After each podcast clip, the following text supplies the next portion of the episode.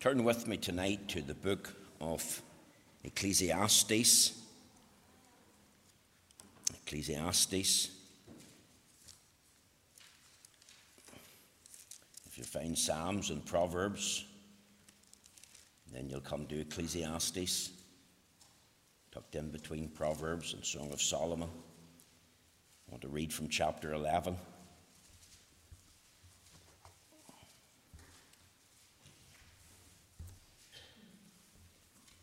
Reading, of course, from the authorized version. Let's hear the word of God. Cast thy bread upon the waters, for thou shalt find it after many days. Give a portion to seven and also to eight, for thou knowest not what evil shall be upon the earth. If the clouds be full of rain, they empty themselves upon the earth. And if the tree fall toward the south or toward the north, in the place where the tree falleth, there it shall be. He that observeth the wind shall not sow, and he that regardeth the clouds shall not reap. As thou knowest not what is the way of the Spirit, nor how the bones do grow in the womb of her that is with child, even so thou knowest not the works of God who maketh all. In the morning sow thy seed, and in the evening withhold not thine hand, for thou knowest not whether thou knowest not whether shall prosper, either this or that, or whether they shall both be alike good. Truly the light is sweet, and a pleasant thing it is for the eyes to behold the sun. But if a man live many years and rejoice in them all, Yet let him remember the days of darkness, for they shall be many. All that cometh is vanity. Rejoice, O young man, in thy youth, and let thine heart cheer thee in the days of thy youth, and walk in the ways of thine heart, and in the sight of thine eyes. But know thou that for all these things God will bring thee into judgment. Therefore, remove sorrow from thine heart, and put away evil from thy flesh for childhood and youth or vanity. Amen. We know the Lord will stamp with his own approval and blessing this reading of his own precious and infallible word. Now, my text tonight is found in Ecclesiastes chapter 11, verses 9 and 10.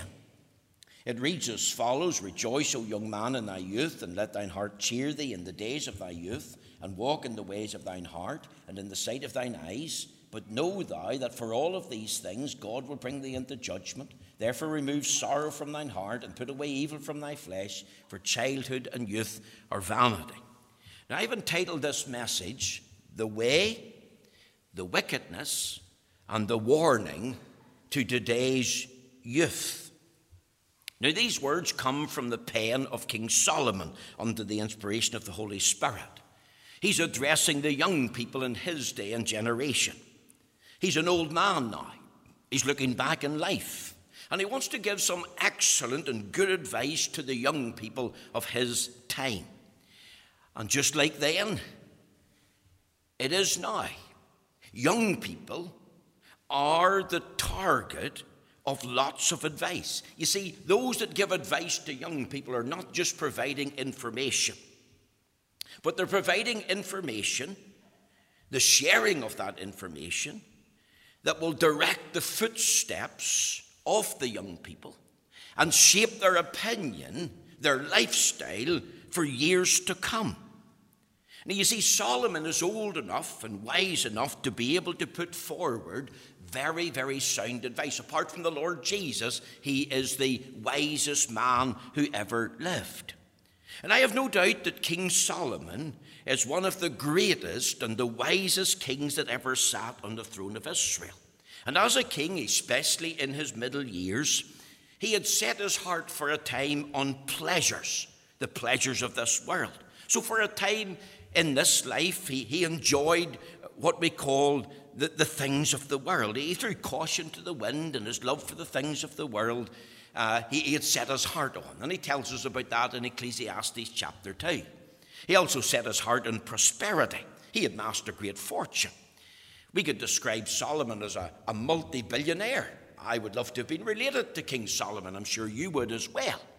Solomon and gold is synonymous. The late Ernie Patterson used to say to me, How much gold had Solomon in the temple, David? And of course, David didn't know, but he had a lot. Solomon, you see, was in a league of his own. We could say, well, if it's true, by far the richest monarch that ever lived. Did you know he also studied philosophy?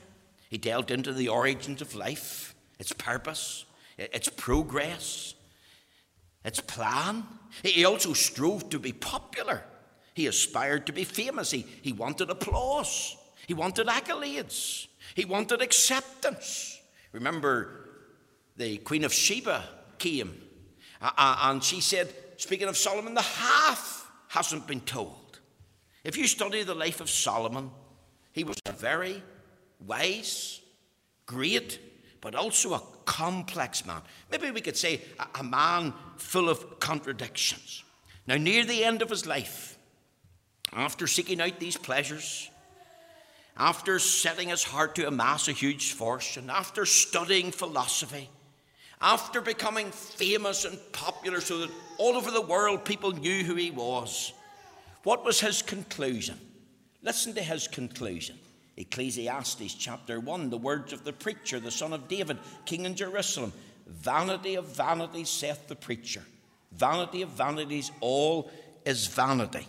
Listen to chapter 2, verse 1. I said in mine heart, Go to now, I will prove thee with mirth.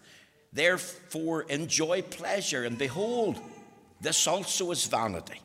Chapter 2 and verse 11, he says, Then I looked in all the works that my hands had wrought, and in the labour that I had laboured to do, and behold, all was vanity and vexation of spirit, and there was no profit under the sun. You see, in the advancement of his years, Solomon realized this world despite all that it offers, despite the fame and fortune that comes with amassing gold, uh, despite having a name for popularity, that that doesn't hold the answers to life.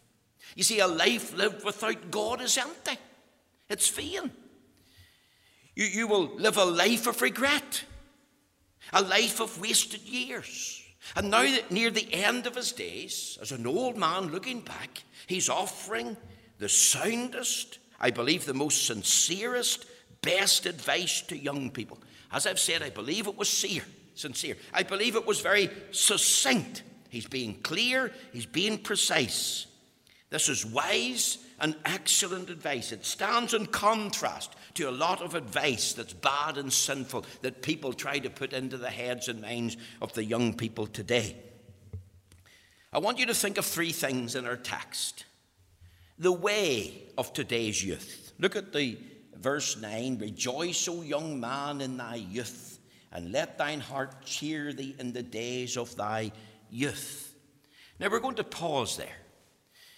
What is the top of the list for this best and excellent advice that Solomon's given to the young people. It's this Rejoice, O young man, in thy youth. Now, many commentators take the view that Solomon, as a preacher, is speaking ironically. In other words, it's not literal. He's being a bit sarcastic. In fact, he doesn't mean rejoice at all, he means regret he's, he's speaking about the opposite.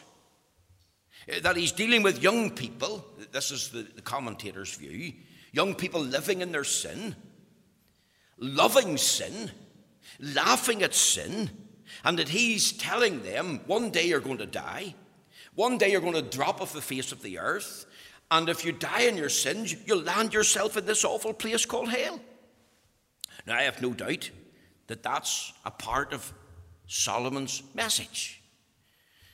But not at the start of his sound advice. You see, there's 69 references to youth in the Bible. Three of them are found here in these verses, verses 9, 10, and also chapter 12, verse 1. Three commands, and I want you to feel the force of these commands in the Hebrew. Rejoice, O young man, in thy youth. And then he says in verse 10 Remove sorrow from thine heart and put away evil from thy flesh. So there's something to rejoice in. There's something to remove. And look at verse 12. Remember now thy Creator in the days of thy youth. There's something to remember. You see, Solomon, I believe, is being literal. He's not being ironic or sarcastic. Solomon is speaking directly, openly, plainly to the youth of his day and ours. It's like a children's sermon. He's telling the youth to rejoice in childhood days, to rejoice in teenage years, to rejoice in 20s. He says, Rejoice, O young man. He's telling the young people to let their heart be happy, to let their heart be pleasant during the days of youth, manhood, and womanhood. During days when responsibilities are light and young men, young women have little responsibilities, when their energy levels are high, when they have loads of time, when they have health and strength. He is literally telling the young men and women to enjoy life in the fullest sense. Rejoice, O young man, in thy youth. And I want to ask tonight the young people who are here and the young people who will listen to this do you enjoy life in the fullest sense as a young person? However, every young man and woman is also to remember that there are consequences for every action and every choice. And God will bring you into judgment for all the things that you choose to do. That is, God will judge and weigh your actions. The Lord will be the judge of whether you have enjoyed life in the fullest sense. Listen to what 1 Timothy chapter 6 verse 17 says, charge them that are rich in this world that they be not high-minded, nor trust in uncertain riches, but in the living God, who giveth us richly all things to enjoy. See, we will answer to God for all the rich things He has given to enjoy we will answer to God whether we have enjoyed all things that He has given to enjoy. We will answer to God for not enjoying all aspects of the life that God has given us. Now, what do you rejoice in as a young person? What do you love doing? What do you enjoy as you journey through life as a young man, young woman? Well, you're to thank God for it. You see, God wants you to be holy, I believe that, but also God wants you to be happy. It's not just the devil in the world that makes you happy. The Lord wants you to be happy. Happy is the people whose God is the Lord. The church of Jesus Christ doesn't want you to be sad and long faced and miserable and sorrowful all of the time. There's a time to laugh, but there's a time to cry. You see, many young people are not happy. Do you know that many young people are living their life full of depression, living their life in a state of despair. And of course, some older people want young people to be miserable like themselves. Did you ever hear the story of David Brainerd? He was a young man. Now, sadly, he was a somber young man. He, he focused on himself. He was shy. He, he would hardly speak to people. He, he had personal issues. He, he, focused a lot on himself and, in his lifestyle. But he was told don't associate it with the young people. Only associate it with the old, the frail, the infirm, the grey headed ones, the males and the females. Don't associate with the young people. See, not all young people are wild. Not all young people are, are wicked. I, I don't believe, and I have to say this, in the generation gap. I know you don't either. We love the children coming to the church. We, we love the young people of the church. We, we love all who are middle aged and old and infirm. It's the one body of Christ. The body of Christ was never meant to be divided. And while we have children's meetings and Sunday school, and while we have youth fellowship meetings and special services for the youth, remember we're all one in Christ. And when we come together in the Sabbath, we're together as one body in Christ. So, you, as a young man, young woman, you rejoice in your bodily strength. You, you can rejoice in your, your good looks. You can rejoice in your mental ability. You can rejoice in your strength. If I could sum up Solomon, he's saying, don't waste the gift of youth. It's a delight. And you delight yourself in your youthful days. Don't despair. Don't despise your youth. It's not a crime to be young, you know. We were young ourselves. I, I was once young and loved being young. But you know what? Remember this. What's the, the, the um, chief goal in life? Think of our catechism. Man's chief goal is to what? Man's chief goal is to glorify God and enjoy Him forever. True happiness is found not in religion, but in a relationship with God as Creator and Maker and Redeemer, Shepherd, Bishop of the soul, and a friend.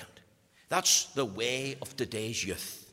I believe Solomon's speaking literally. Now, think of something else very quickly the wickedness of today's youth. You see, what is the attitude to young people to life today? What is their goal and aim? It's not to glorify God and enjoy Him forever. Sadly, many, many young people live a reckless, godless, careless kind of life. That is, they live to promote sin. They're really part of what we would describe as the godless generation. They live a life of doing what they want the lust of the flesh, the lust of the eyes, the pride of life. And they do so apart from God or the ways of God. And many young people run after sin and, and sinful pleasures, and they do so with all their heart. If I could sum it up, many young people today love sin. Isn't that tragic?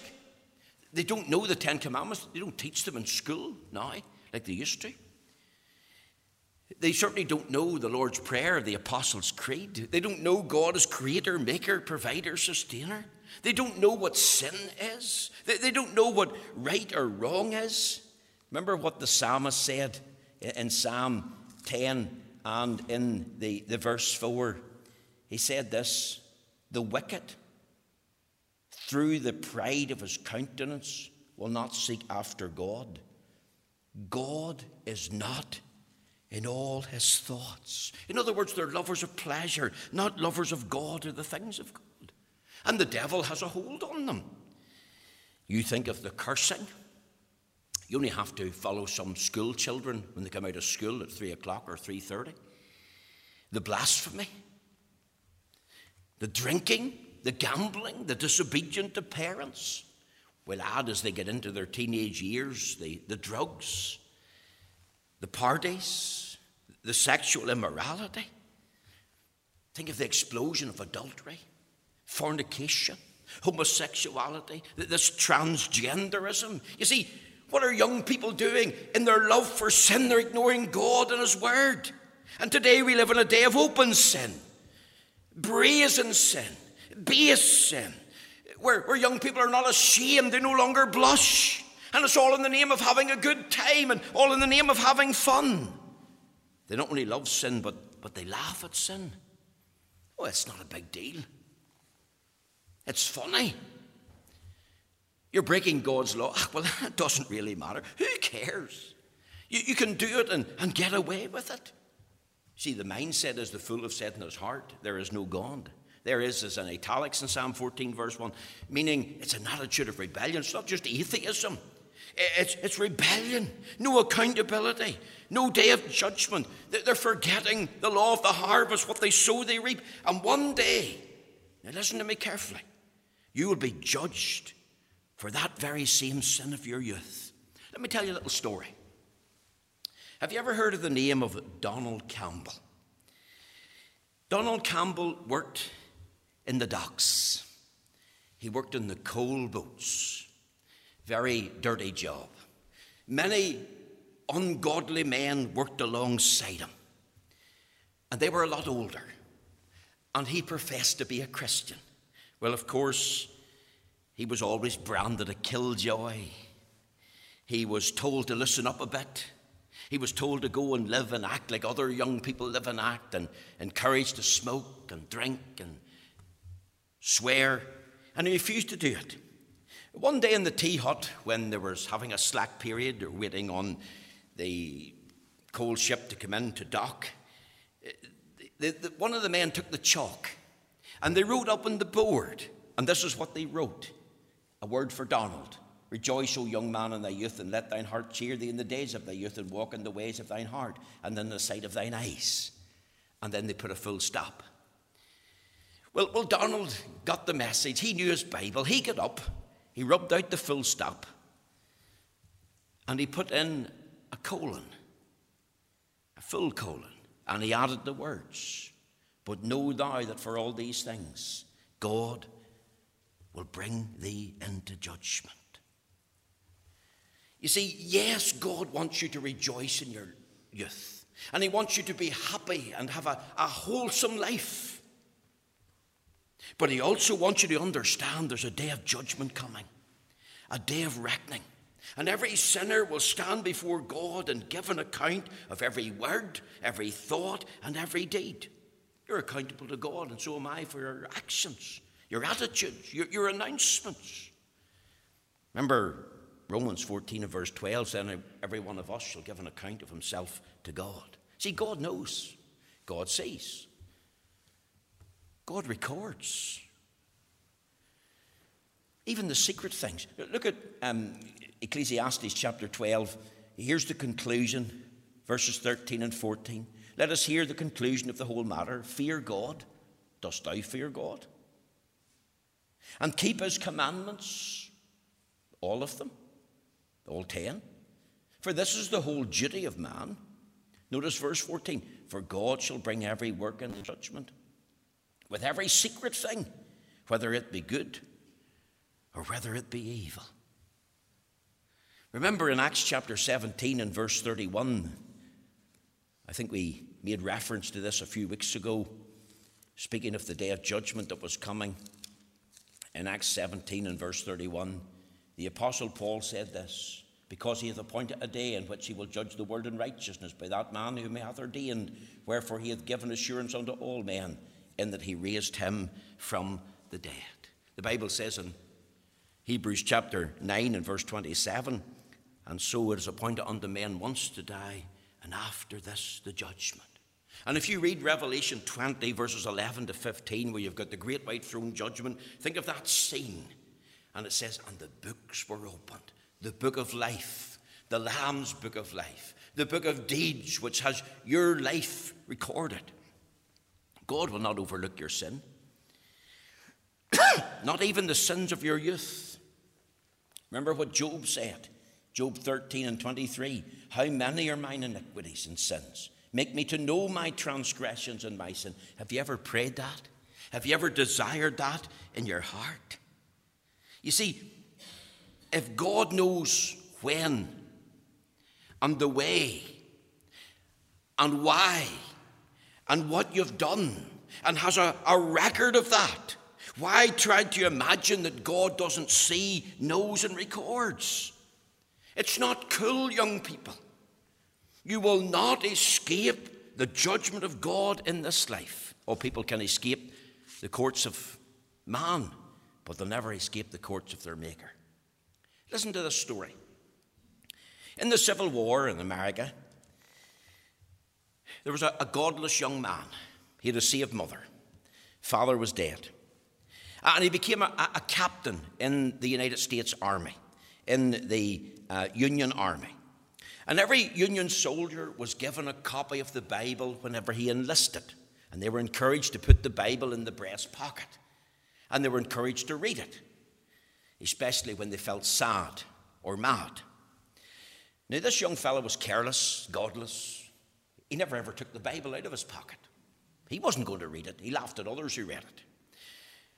But one day he was out in a fierce battle leading his men. And whenever the battle was over, they were bringing the injured soldiers back to camp, carrying their dead with them. He came into his tent, and you know what he discovered? A musket ball had shot him right through the pocket of his uniform. And what had saved him was the pocket Bible. This is a true story. And he took it out, and where had the ball stopped? If you felt the imprint of the musket ball on the pages of the scriptures, where did it stop? Amazingly, it stopped at Ecclesiastes chapter 11, verses 9 and 10. And the Lord used that to speak to that young man. And he come to saving faith in Christ. You see, how many young people don't care what their parents say? Don't care what the preacher says. Oh, that's the free church, hellfire and damnation stuff. They don't care what the Lord says in His Word. The mindset is, I, I live as I please, I do as I want, I, I, I'll do what's right in my own eyes. But I want to warn you, and I want you to listen to me now. And it's this sin will take you further than you want to go. Sin will cost you more than you want to pay. And sin will keep you longer than you want to stay. It'll do three things it'll destroy your body, it'll dull your mind, and it'll damn your soul. Do you know that there was a General Harrison? And he became the President of the United States of America. And they were having an honorary dinner for him and they were toasting. And of course, when he was making the toast, he was using, like me, a glass of water. And one of the speakers was embarrassed. And he got up and, re- and rebuked the pre- president. And he said, I wonder, could the president have a, a toast with, with real alcohol? And this is what General Harrison, who just become the president, said. I made a promise and a pledge years ago as a young man to avoid strong drink. When I went to school through university, I had 16 friends, all classmates of mine, all the best of buddies, and each one of them, they're all dead. They died as an alcoholic. And I made an early restitution not to take alcohol. And you, man, want me to break it now. And of course, there was silence in the room. Remember what we read there in the book of James, in James chapter 1 and verse 15. This was what James said. Then, when lust hath conceived, it bringeth forth sin, and sin, when it is finished, bringeth forth death. Young man, there's a day of accountability. There's a day of reckoning coming. You'll not avoid it. You won't escape. There'll be no errors. This is not a dream. This is not a theory. This is not something that's advanced by the church. Here's a warning to today's youth. But know thou that for all these things, even in the happiness and enjoyment of life, God will bring thee into judgment. Now, there's a third thing, and we're almost finished. There's a word for today's youth. Let me press this home. Look at verse 10. Therefore, the word therefore means in light of. And what is he speaking about? Remove sorrow from thine heart. You see, here's a strong appeal. It's tied into the necessity of true and genuine repentance. Sin brings sorrow. Sin breeds pain. It brings woe and trouble and heartache. You think of the, the guilt of sin and how it impacts in the life. And there's many thousands tonight throughout the country, young people. And, and, and they've got the silence of unconfessed sin, and it's impacted upon their heart and their mind and their body. Remember what the psalmist said in his backslidden state? I thought I might have preached in this tonight, but declined against it. This is what he said when I kept silence. Are you keeping silence because of unconfessed sin? My bones waxed old through my roaring all the day long. For day and night thy hand was heavy upon me. My moisture is turned into the drought of summer. Selah, think about that. You see, David was affected physically, mentally, emotionally, psychologically because of his sinful choices and action with Bathsheba. Also, here, if you look at verse 10, therefore remove sorrow from thine heart, and there's a second thing, and put away evil from thy flesh. Don't harbor or hold on to sin. Uh, don't hanker after sin. Don't be stubborn. Don't be rebellious and wicked. Remember, sin will destroy the body. It's dulling your mind. It will damn your soul. Don't imagine if you continue in sin, all will be well, because it won't. Sin offends God. Remember what the prophet said in Isaiah chapter 55 and verses 7 and 8. He made that remarkable statement. He said, Let the wicked forsake his way, and the unrighteous man his thoughts, and let him return unto the Lord, and he will have mercy upon him and to our God, for he will abundantly pardon. For my thoughts are not your thoughts, neither are my ways, neither are your ways my ways, saith the Lord. The Lord Jesus said in Mark 1:15, Repent ye and believe the gospel. You see, true repentance is being truly sorry for sin. But that being truly sorry means a turning from it. You see, as I finish tonight, there's a word that's urgent. If you think of the words childhood and youth are vanity, he's emphasizing this repent while you're young, before your heart and life is hardened by sin, before you hanker after sin, before you harbor sin in your heart and mind. Do you know Andrew Bonar? You, you don't know him. He was a great Scottish preacher. And he had 253 people in the congregation one time, and he asked every one of them to put their hand up when they were saved. 138 testified to get saved before they were 20. 85 said they were saved before they were 20 and 30, or in between that. 22 confessed to being saved between the age of 30 and 40. Only eight after they were 40. You ponder the figures. There's a word that's urgent youth and childhood. Have you turned from your sin and put your faith and trust in Christ? There's a word that's sincere. Remove sorrow from your heart. Put away evil from thy flesh. Being truly sorry enough to quit. It's the soul's divorce. It's, it's a turning to God. It's a repentance toward God. You see, sorry's not enough. You see, even if Frank Aiken, the, the man that led the IRA eh, a hundred years ago to Altnaveigh and murdered those seven people, and, and, and others were affected through injury, even if he stood up in Parliament in the Irish Free State and said, I'm sorry, it wasn't enough. Because being sorry is not true repentance, it's only expressing how you feel. You have to remove sorrow, you have to put away the evil. There's a word that's personal.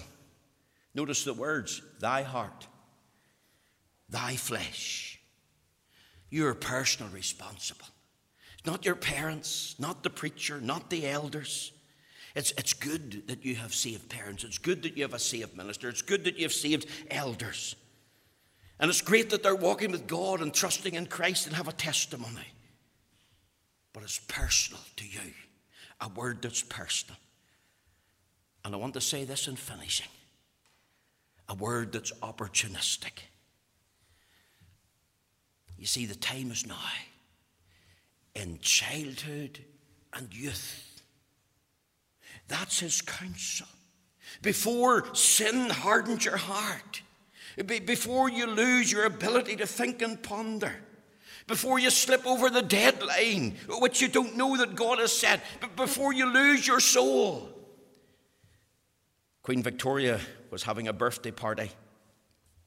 There was a man there who was also celebrating his 80th birthday. He was a friend of Queen Victoria. And they asked him just for a, few thoughts. And one of them said, well, well, what's your advice to the young people? Give us the secret of your life. And you know what he said? Uh, 80 years of age.